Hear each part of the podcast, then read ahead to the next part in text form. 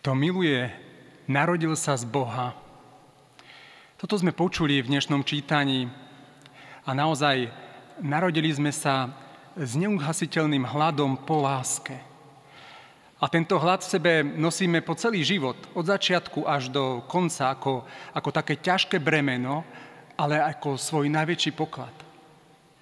Hľadujeme a žíznime po láske a nikdy nie sme nasýtení. Robíme tak preto, že sme stvorení na Boží obraz. Boh je láska. Aj to sme dnes počuli. A láska je v tom, že nie my sme milovali Boha, ale že On miloval nás. Áno, Boh je spoločenstvo. A keď stvoril človeka na svoj obraz, nemohol pozvať ničomu inému ako ku spoločenstvu. Pripomenieme si to, ako sme boli vôbec stvorení. Boh hovorí, urobme človeka na svoj obraz, aby sa nám podobal. Teda nesieme v sebe obraz Boha. A už pri tomto stvoriteľskom skutku si všimneme, že Boh nehovorí, urobím človeka na svoj obraz, ale urobme, aby sa nám podobal. Toto množné číslo, ktorým sa Boh označuje, naznačuje vnútorné bohatstvo Boha ako spoločenstva, spoločenstva Otca, Syna aj Svetého Ducha. Boh stvoril človeka nie ako individuum, ktoré žije osamoteným životom. Petrov Biblia ďalej hovorí, urobme človeka na svoj obraz, aby sa nám podobal. Nech vládnu nad morskými rybami, nad nebeským vtáctvom, nad dobytkom, nad všetkou zverou a nad všetkými živočíchmi, čo sa plázia po zemi. Všimnite si, že označenie človeka je tu vnímané ako označenie viacerých ľudí, ktorí majú vládnuť aby vládli. A ako je to s tou spomínanou samotou v knihe Genesis, v tom 18. verši 2. kapitole, že nie je dobré, aby bol človek sám. Áno, hovorí sa tu o samote človeka, ale nie muža. Ešte raz pripomínam, ide o samotu človeka, nie o samotu muža, ktorá by vyplývala z neexistencie ženy. Človek je sám, lebo keď Boh k nemu priviedol zvieratá, tak sa nenašiel nikto, Nikto, kto by bol rovnocený tomuto človekovi. Ako môžeme v písme čítať, ale pomoc, ktorá by bola rovnocená, nenašiel. Viete, človek je naozaj sám, lebo je iný. Uvedomuje si, že je iný, pretože sa líši od zvierat, ktoré nemajú rozum ani slobodnú vôľu. A uvedomuje si, že je sám v tom, že je pozvaný do vzťahu, ktorým sa môže podobať Bohu v milovaní, a v darovaní sa. Lebo Boh je láska. Boh je vzťah. A ako je Boh predstavený a popísaný v Biblii vo vzťahu k nám? Biblia nám predstavuje rôzne rozmery nášho vzťahu s Bohom. Boh je našim, neviem, stvoriteľom, pánom, majstrom, sudcom, vykupiteľom, otcom, záchrancom a podobne. No najviac prekvapujúce je, že Všemohúci Boh túži byť našim priateľom. Ježiš povedal, nenazývam vás viac sluhami, pretože sluha nevie, čo robí jeho pán. Nazval som vás priateľmi, lebo som vám oznámil všetko, čo som počul od svojho otca. To je krásne. Jedno anglické vydavateľstvo ponúklo cenu za najlepšiu definíciu priateľstva. A medzi tisíckami odpovedí boli tieto. Priateľ je ten, kto rozmnožuje radosť a uberá sa od smútku. Alebo ďalšia odpoveď bola, priateľ je ten, kto nám rozumie, keď sme ticho. Alebo je ako hlas plný sympatí odetý v šatách. Alebo ako hodiny, ktoré stále bijú pravdu a nikdy sa nezastavia. No viete, kto vyhral prvú cenu? Prvú cenu vyhrala táto definícia priateľstva. Priateľ je ten, kto prichádza keď všetci odišli a celý svet sa zrútil. Áno, priateľ je niekto, kto sa neobráti chrbtom ani v tej najhoršej situácii, do ktorej sa dostanete. Takáto otvorenosť je vo vzťahu veľmi potrebná. Otvorenosť je totiž pre existenciu človeka takým, by som povedal, prirodzeným stavom. O to viac je potrebná v priateľstve, ktoré potrebuje otvorenosť pri komunikácii. Neviem, či ste si všimli, že v celom tele máme také komunikátory, ktoré nás robia otvorený pre tento svet. Nejde len o uši, oči, ústa, nos, ale celé telo je vybavené zmyslovými orgánmi, ktoré nám umožňujú kontakt s ľuďmi a vecami. A práve vďaka tomuto kontaktu sa stávame sami sebou.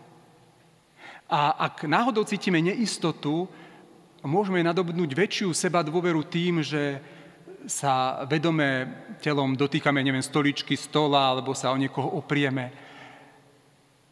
Seba dôveru nenájdeme sami v sebe, ale v kontakte s niekým či niečím iným. Viete, uzavretosť a ukrývanie sa poškodzuje samozrejme vzťahy a priateľstvo a nevyhnutne zo sebou prináša aj pocit neistoty, úzkosti, osamelosti. Ježiš hovorí, lampou tela je tvoje oko.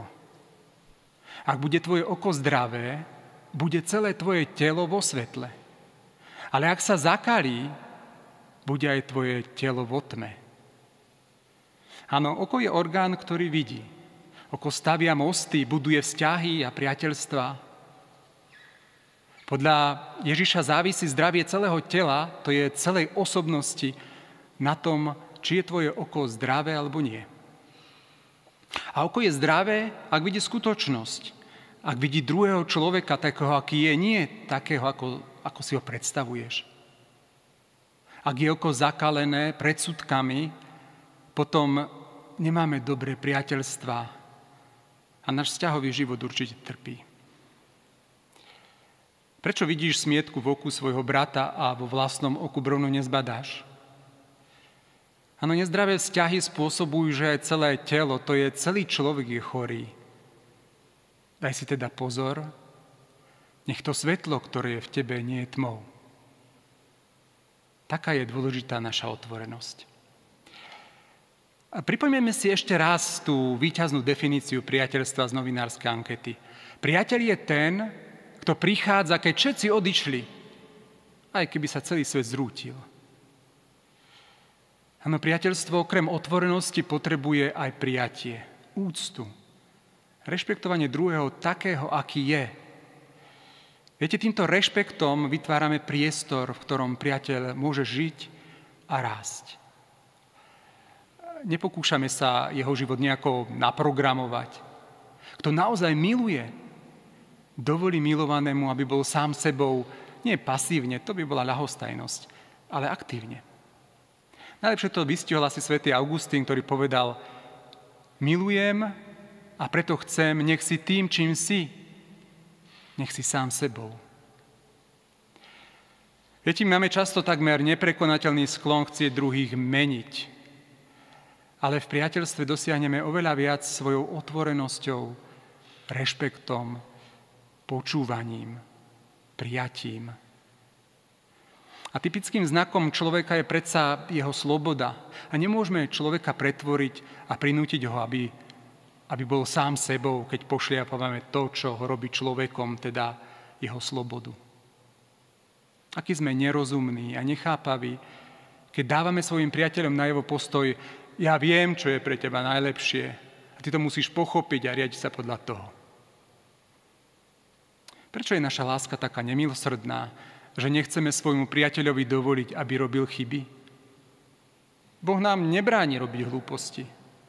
Jeho láska sa prejavuje tým, že nás nechá odpúšť, dopúšťať sa omylov a pritom je s nami aj v našich chybách, dokonca ich berie na seba. A týmto jeho vzácným rešpektom aj naše chyby v podstate nadobúdajú zmysel. Priateľ, ktorému ústavične bránite dopúšťať sa omylov, nemôže rásť. Nič nám nepomáha rásť tak, ako chyby, ktorých sa dopúšťame, ktoré však tiež priznávame a preto ich môžeme aj oľutovať. To je priateľstvo. Jeho poslaním je vzájomné upevňovať svoju vlastnú hodnotu, spoznávať svoju identitu. Preto sa skúsme ešte vrátiť na chvíľu do knihy Genesis, kde Boh po stvorení človeka povedal, a Boh videl všetko, čo urobila, hľa, bolo to veľmi dobré. Áno, to, čo Boh stvoril, je dobré. Upevňovať sa navzájom v identite Božích detí znamená vidieť toto dobro v hĺbke každého človeka. Aj za tým všetkým, čo v nás vyrástlo krívo. Totiž každý človek má potrebu byť pokladaný za dobrého, lebo bol tak stvorený Bohom. Ale paradoxne, sám seba nemôže za dobrého pokladať nikto, ak ťa takéhoto nevidí niekto iný. Aj keď si prišiel niekto, aj keď prišiel niekto za Ježišom a povedal, učiteľ dobrý, čo mám robiť, aby som obsiahol väčší život? Ježiš mu odpovedal, prečo ma nazývaš dobrým? Nik nie je dobrý, jedine Boh. Skôr než láska priateľa nezistí, že si dobrý, nemôžeš sa na svoju vlastnú dobrotu spoliehať. Skrytý poklad vo svojom vnútri nemôžeš objaviť, kým na neho neukáže niekto iný a neuverí v neho. A najčastejšie je to priateľ. On môže uhásiť aj ten hlád a smet po láske. On ti môže pomôcť žiť slobodný a otvorný život.